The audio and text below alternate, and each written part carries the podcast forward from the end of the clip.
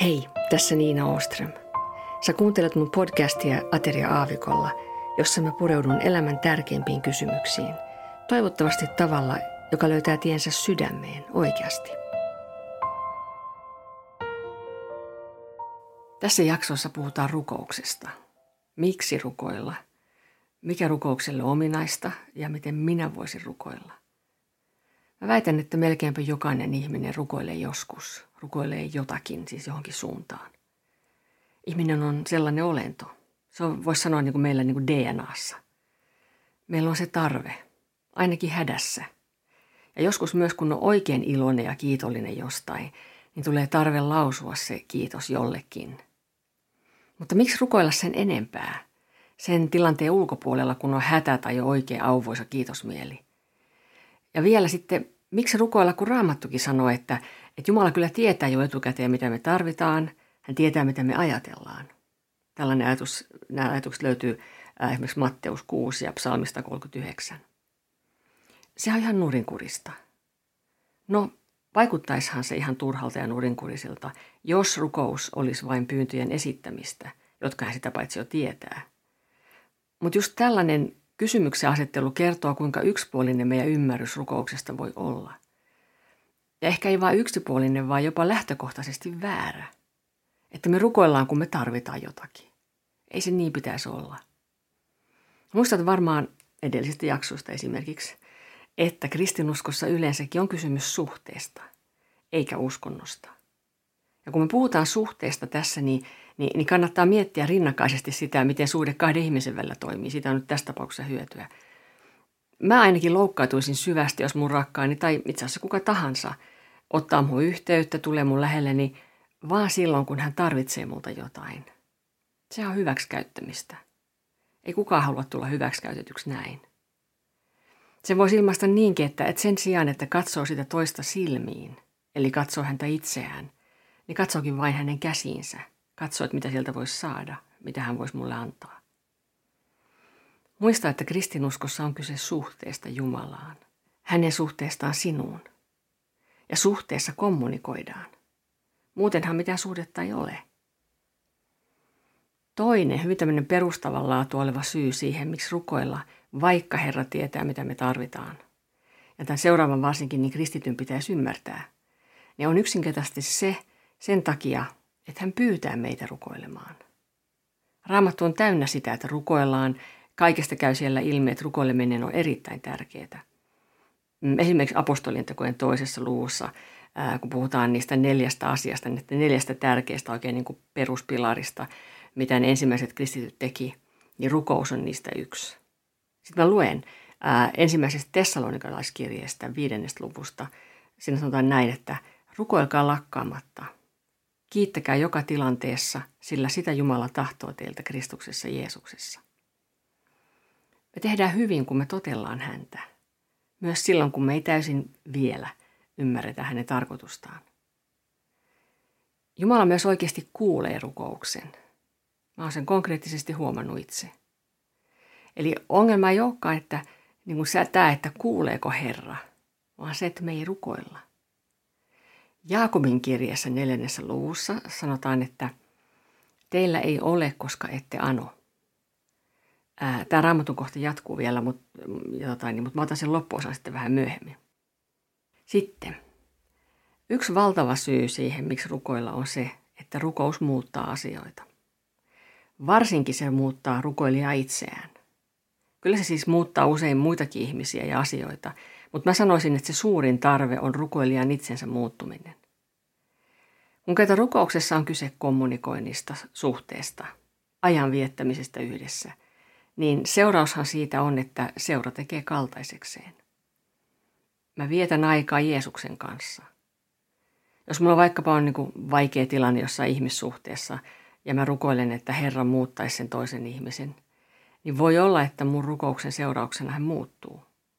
Mutta yleensä siinä käy niin, ja se on mielestäni aika tärkeää, että minä muutun – koska, koska mä Jeesuksen seurassa pakostakin katselen asiaa hänen kantiltaan ja rupean näkemään asioita itseni ulkopuolelta käsin. Mä näen silloin luultavasti tilannetta myös enemmän sen mun ongelma-ihmisen kannalta. Kun mä muutun, niin hyvin usein tilannekin muuttuu. Eli siis kun mä rukoilen, niin mä asettaudun ja suostun pyhän hengen vaikutuspiiriin ihan erityisellä tavalla ja se muuttaa mua. Voi myös sanoa jostain ihmisestä, että, että hänestä näkee, että hän on viettänyt paljon aikaa rukouksessa. No miten sen näkee? Mitä siinä ihmisessä on? Onko sillä joku sädekehä? En usko. Ajattelen, että se ihminen on muuttunut enemmän Jeesuksen kaltaiseksi. Se on nöyrempi, sen lähellä on helppo olla, siinä on tilaa. Se ihminen luottaa enemmän Jumalaan ja sen takia hän on levollisempi ja sen takia hän, hän tietää olemansa turvassa. Tuosta nöryydestä muuten tulee mieleen Mooses, josta Raamattu sanoi, että hän oli, sanotaan näin, tämä on neljäs, neljäs Mooseksen kirja, kuitenkin hyvin nöyrä ihminen, nöyrempi kuin kukaan muu ihminen maan päällä. Eli hän oli siis tällainen, vaikka oli todella iso pomo. Kun Mooses oli viettänyt erikoisen paljon aikaa vuodella Jumalan kanssa, hänen kasvonsa säteilivät oikeasti. Ja mä ajattelen, että tämä oli vanhan liiton kuvaa siitä, miten Jumalan läsnäolo, niin kuin se tarttuu meihin. Nyt me toivottavasti ollaan osoitettu, että rukoileminen on kristitylle elintärkeää.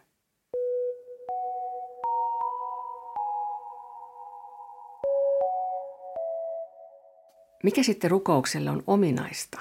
Voisi ehkä kysyä, että mitä rukous on? Kun nyt jo on monta kertaa sanottu, että rukoileminen on kommunikoimista, joka kuuluu Jumalan ja ihmisen väliseen suhteeseen, niin kannattaa muistaa, että kommunikoinnissa kummatkin osapuolet sekä puhuu että kuuntelee. Jumalan ja hänen omansa suhde, niin sehän on rakkaussuhde. Mutta nyt on myös hyvä muistaa, että se ei todellakaan tee siitä tasavertaista suhdetta. Hän on Herra ja minä olen ihminen. Hän on suuri ja mä oon pieni. Mutta ihmeellistä on, että tämä suuri Jumala kuuntelee ja puhuu. Ja että mä saan myös kuunnella ja puhua. Ja jos haluaa olla jollekin läheinen, niin silloinhan myös kommunikoidaan. Aikaisemmassa jaksossa on ollut puhetta siitä, että, että raamatun kautta Jumala varsinkin puhuu. Ja siinä me kuunnellaan häntä. Mutta rukouksessa tätä tapahtuu myös. Ja itse asiassa raamattu voi siinä rukouksessakin olla osana – Tästä vähän myöhemmin sitten lisää tänään. Ää, voiko sanoa, että tuntee toisen, jos ei puhu hänelle ja kuuntele häntä? Ja mikä vielä tärkeämpää, voiko sanoa, että Jeesus tuntee sut, jos te ette kommunikoi? Muistat varmaan raamatusta, esimerkiksi nyt Matteus 7 ja Luukas 13, ää, että se, että Jeesus tuntee jonkun, niin se on ratkaisevan tärkeää – Siinä Jeesus sanoo tietynlaiselle ihmisryhmälle, minä en ole koskaan tuntenut teitä, menkää pois minun luotani te laittomuuden tekijät. Eli rukous ei todellakaan tarkoita vaan sitä, että mulla on jotain pyyntöjä ja sitten mä esitän ne ja sitten katsotaan miten käy, tuleeko rukousvastaus vai ei. Rukouksesta on tietysti olemassa monenlaisia määritelmiä. Oot ehkä kuullut tämän kaltaisen esimerkiksi, että jotain tällaista, että rukous on se voima, joka liikuttaa sitä kättä, joka muuttaa maailmaa. Sitten mä ainakin kuullut tällaisen, että rukous on kuin hengittämistä. Nämä on kummakin varmaan ihan hyviä määritelmiä, mutta tuosta ekasta mulla ainakin jää helposti semmoinen vaikutelma, että, että rukous on vain pyyntöjen esittämistä. Tuo toinen taas voi jollakin kuulostaa vähän mystiseltä, vähän niin kuin vaikeaselkoiselta. Sä huomaat ehkä, miksi mä tykkään tuosta kommunikaatiojutusta, suhteesta, puhumisesta ja kuuntelemisesta. Rukouksessa rehellisyys Jumalan edessä on tärkeää. Rehellinen kannattaa olla myös itselleen. Monisanaisuudesta ei ole hyötyä, jos se on vain pintaa. Jumala tietää ja tuntee sut kuitenkin kokonaan, ja ennen kuin sana on sun kielelläs, niin hän sen jo tuntee. Siis salmissa 139 on tämä ajatus ja, ja on vain ajan hukkaa ja itse asiassa loukkaavaa häntä kohtaan, jossa aliarvioit hänet niin, että et ole hänelle rehellinen. Sä et voi sanoa sellaista, mitä hän ei jo tietäisi. Ja tämän pitäisi olla meille helpotus. Toinen juttu, joka liittyy rehellisyyteen rukoilemisessa tai itse asiassa sen puutteeseen, on se, kun me tavan vuoksi puoli huolimattomasti sanomme, eli siis niin kuin äännämme sanoja, jotka on rukousta joita me ei niin kuin varsinaisesti tarkoiteta. Me itse asiassa haluttaisi, että me saataisiin se, mitä me pyydetään, tai sitten me ei tiedetä, mitä me pyydetään. Tämä on huono juttu. Se on vähän niin kuin, jos sun läheinen puhuu sulle ja, ja sä oot niin kuin vaan kuuntelevinassa ja sanot, että mm, mm, joo, mm, vaikka sä et tiedä, mitä se toinen sanoo. Hetken päästä voi olla, että se toinen tekee jotain, mihin sä olit suostunut, siis tietämättä. Ja sitten voit olla ihan ihmeessä, että mitä sä nyt tuommoista menit tekemään. Tai jos sä oot vanhempi, niin sä oot ehkä kokenut tällaisen tilanteen esimerkiksi lapses kanssa.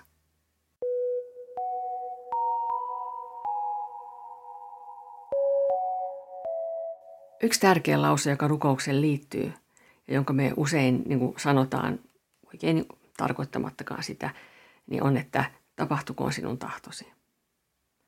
On surullista, jos näin on, että me sanotaan sitä tarkoittamatta sitä, koska tuo lause on yksi aivan tärkeimmistä lauseista rukoilijalle.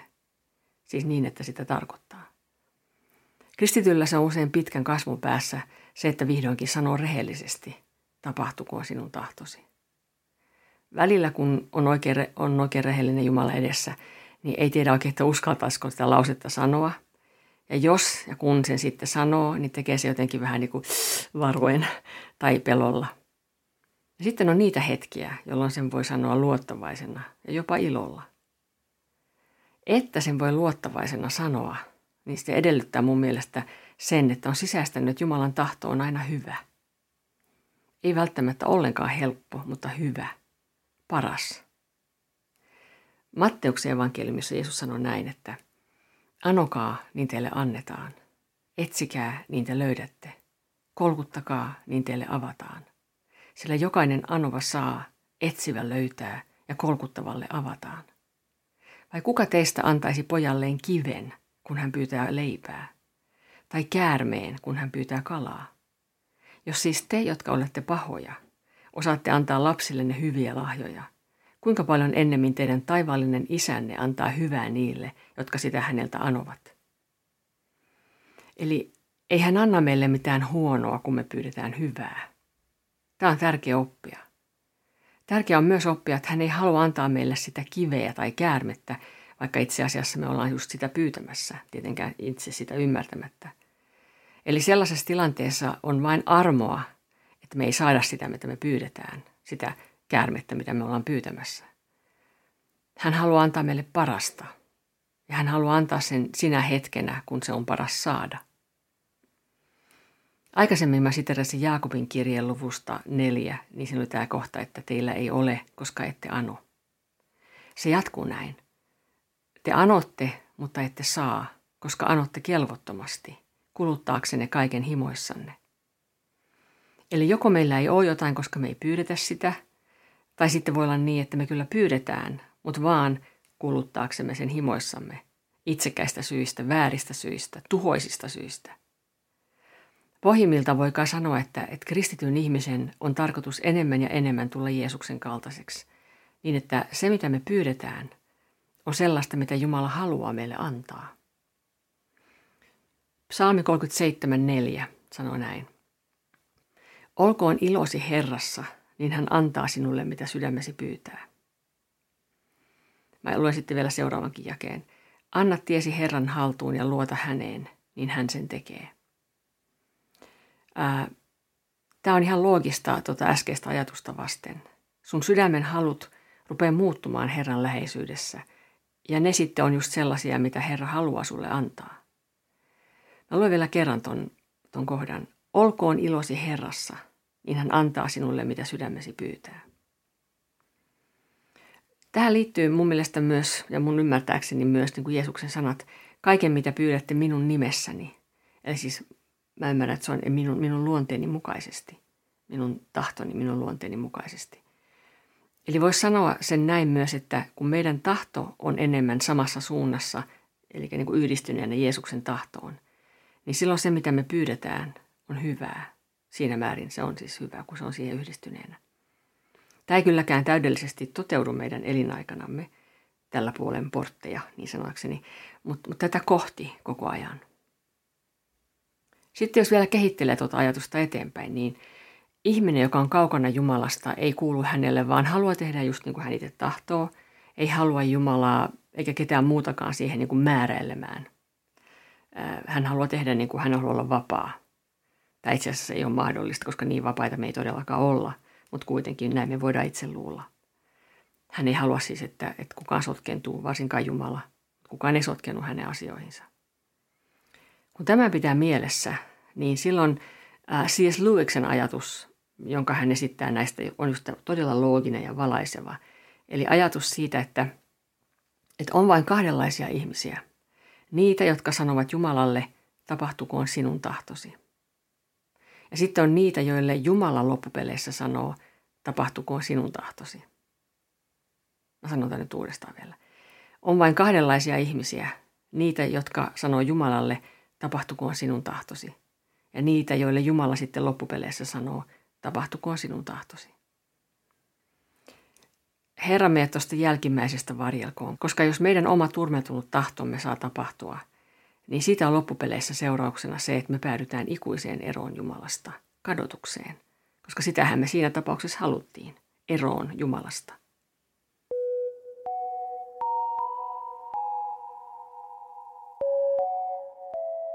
No niin, takaisin rukoukseen. Miten mä voisin rukoilla? Mä oon kuunnellut ja lukenut ajatuksia rukouksesta ja ollut vähän turhautunut itseni kanssa, kun mä en oikein ole tiennyt, että mitä se sitten käytännössä tarkoittaa. Mä haluan tietää, mitä se oikeasti tarkoittaa, miten se toimii ja toimiiko se. Mä luen nyt tähän raamatusta Jeesuksen opettaman rukouksen, se mitä me kutsutaan Isä meidän rukoukseksi. Jeesus oli erässä paikassa rukoilemassa – kun hän oli lopettanut, eräs hänen opetuslapsistaan sanoi, Herra, opeta meitä rukoilemaan, niin kuin Johanneskin opetti opetuslapsiaan. Jeesus sanoi heille, kun rukoilette, sanokaa, Isä, pyhitetty olkoon sinun nimesi. Tulkoon sinun valtakuntasi. Tapahtukoon sinun tahtosi myös maan päällä, niin kuin taivaassa. Anna meille päivittäin meidän jokapäiväinen leipämme. Anna meille meidän syntimme anteeksi, sillä mekin annamme anteeksi jokaiselle, joka on meille velkaa. Äläkä anna meidän joutua kiusaukseen, vaan päästä meidät pahasta. Ja sitten, tämä oli siis Luukkaasta, ja sitten Matteuksen evankeliumissa jatkuu vielä näin, että sillä sinun on valtakunta, voima ja kunnia, ihan kaikkisesti. Aamen.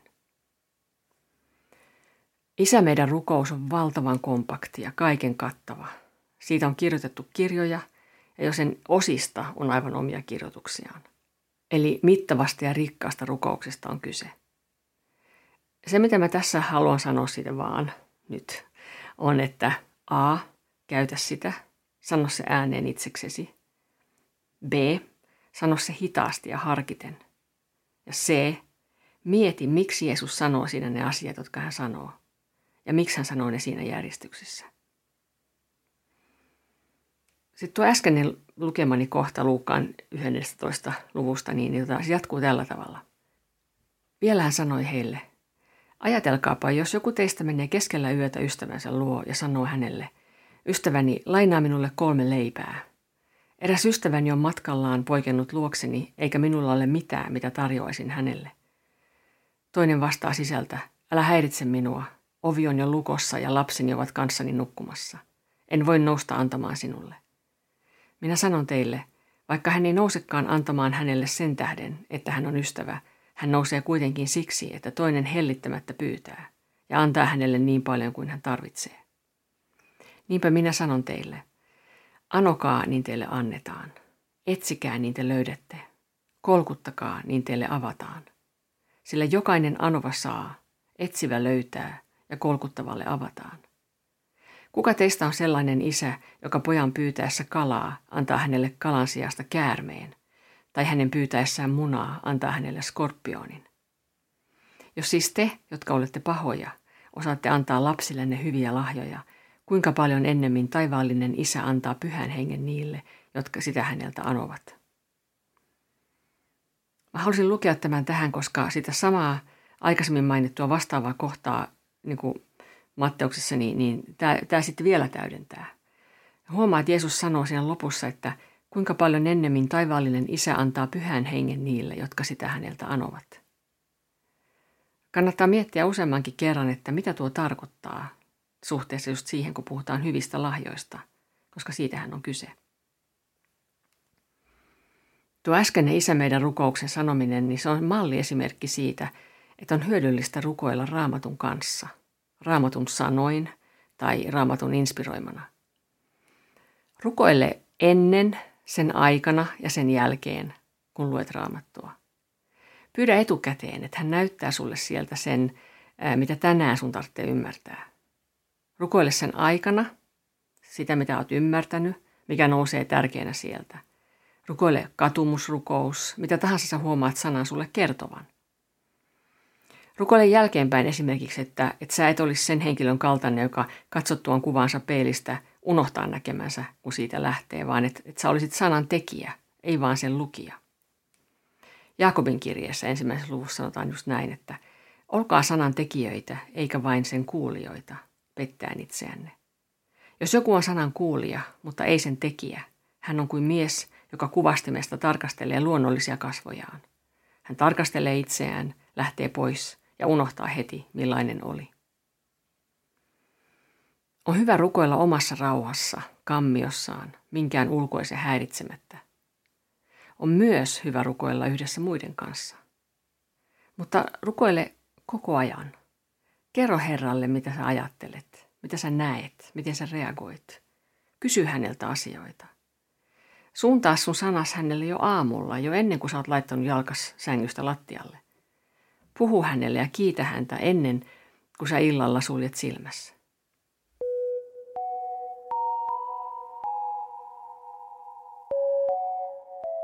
Mä suosittelen myös, että sä rukoilet heti, kun tarve ilmenee, esimerkiksi keskustelussa jonkun kanssa. Älä sano ainoastaan, että, että mä muistan sua rukouksessa. On aika todennäköistä, että sitä rukousta ei tule.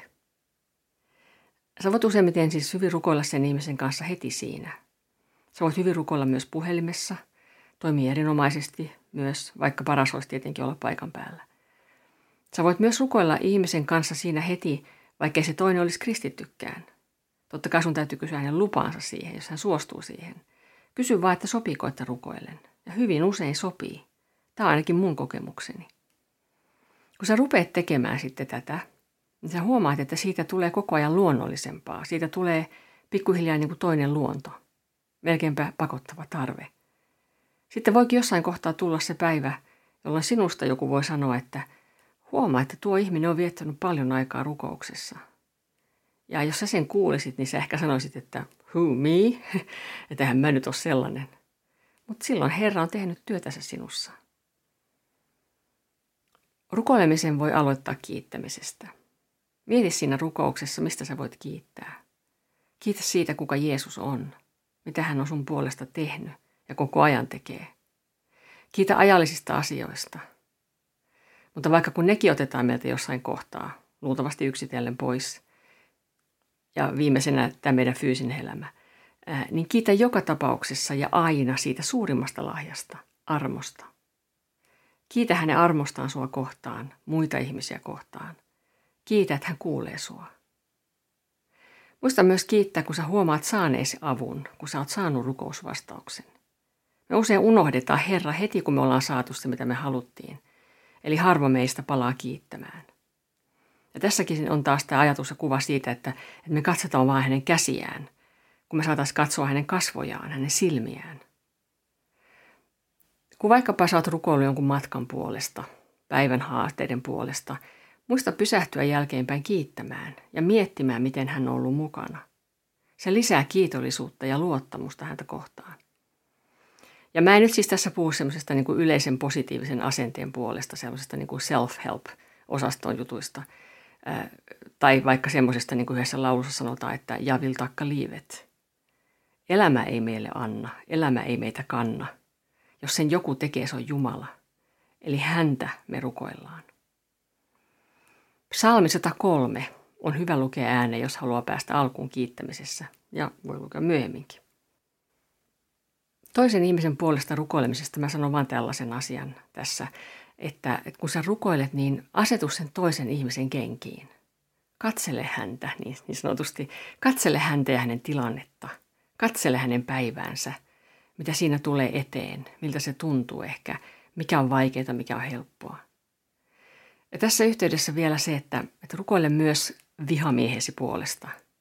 Voi olla, että sä sanot, että eihän mulla mitään vihamiehiä ole. Mutta kun sä mietit asiaa vähän, niin mä luulen, että sä tiedät, mitä mä tarkoitan. Mä tarkoitan niitä vaikeita, ärsyttäviä ja ongelmia aiheuttavia ihmisiä. Hänen puolestaan rukoileminen muuttaa sua hyvään suuntaan. Se voi muuttaa myös sitä toista ihmistä. Mutta siis varsinkin sua ja sun asennetta häntä kohtaan, kun katselet asioita enemmän hänen vinkkelistään, enemmän Jumalan näkökulmasta. Ja raamattu on hyväksi avuksi tässä myös, tässä Jumalan näkökulman avaamisessa.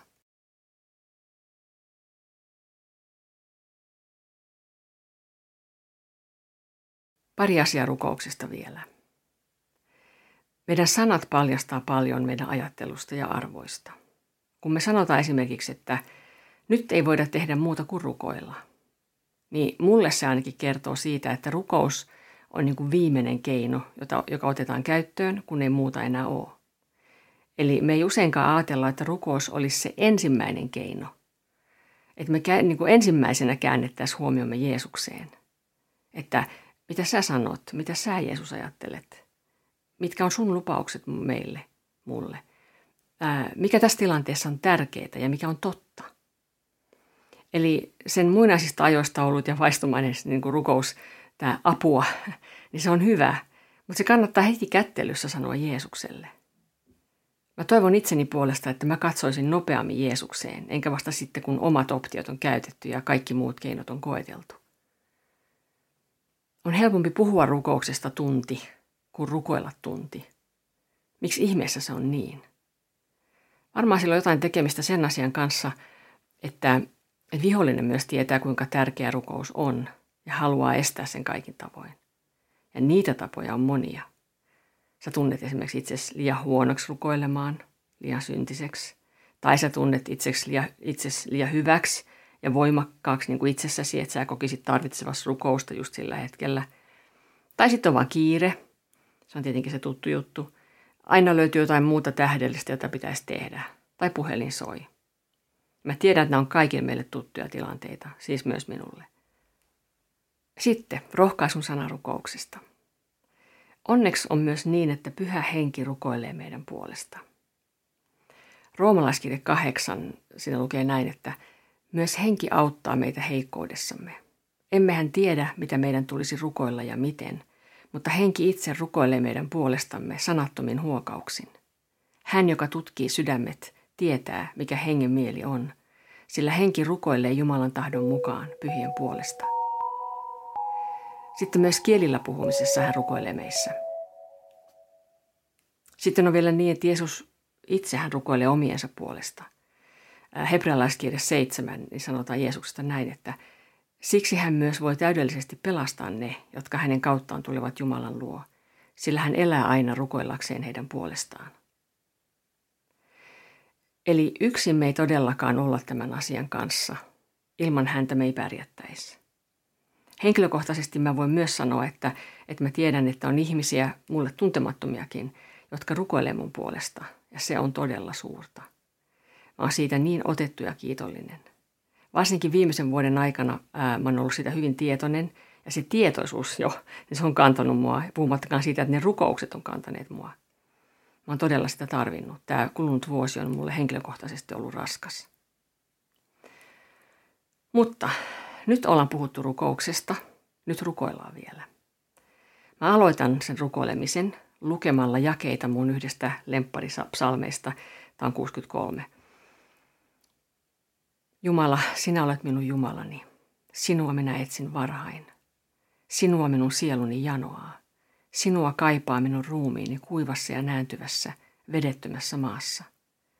Minä katselin sinua pyhäkössä nähdäkseni voimasi ja kunniasi.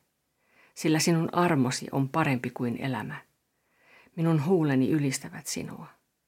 Minä ylistän sinua koko elämäni ajan ja kohotan käteni sinun nimessäsi. Sieluni tulee kylläiseksi kuin juhlapöydässä. Suuni ylistää riemuitsevin huulin, kun muistan sinua vuoteessani ja ajattelen sinua yön vartiohetkinä. Sillä sinä olet ollut apuni, ja minä laulan ylistystä siipiesi suojassa. Minun sieluni riippuu sinussa kiinni, sinun oikea kätesi tukee minua. Herra Jeesus, Me kiitetään sinua tästä päivästä. Sä oot tuonut meidät tähän päivään asti. Sä oot uskollinen. Me kiitetään kaikista niistä, kaikista niistä lahjoista, kaikista niistä, joita me itsestäänselvyyksinäkin pidetään, Herra. Kaikesta siitä me kiitetään. Kaikista eniten me kiitetään Jeesus sinusta. Kuka sä olet, mitä sä oot tehnyt. Me kiitetään armosta. Mä pyydän Herra, että sä, että sä meille oikein opettaisit enemmän näitä asioita. Auttaisit meitä näissä. Me osattaisiin koko ajan enemmän ja enemmän vaan niin katsoa sinuun nopeammin, ensimmäisenä. Herra, anna meille anteeksi meidän synnit. Kaikki sä näet, semmoisetkin, mitä me ei edes ymmärretä. Puhdista meidät. Ja kiitos, että puhdistat. Kiitos, että oot uskollinen. Ja vaikutat, Herra, sun tahtoa.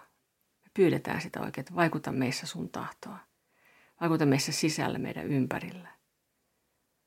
Vaikuta sun hyvä tahtossa. Ja me ylistetään sua. Me ylistetään sua, isä, poika ja pyhä henki. Kiitos. Ja sulle myöskin. Kiva, että olit mukana taas tällä kertaa. Seuraavaan kertaan.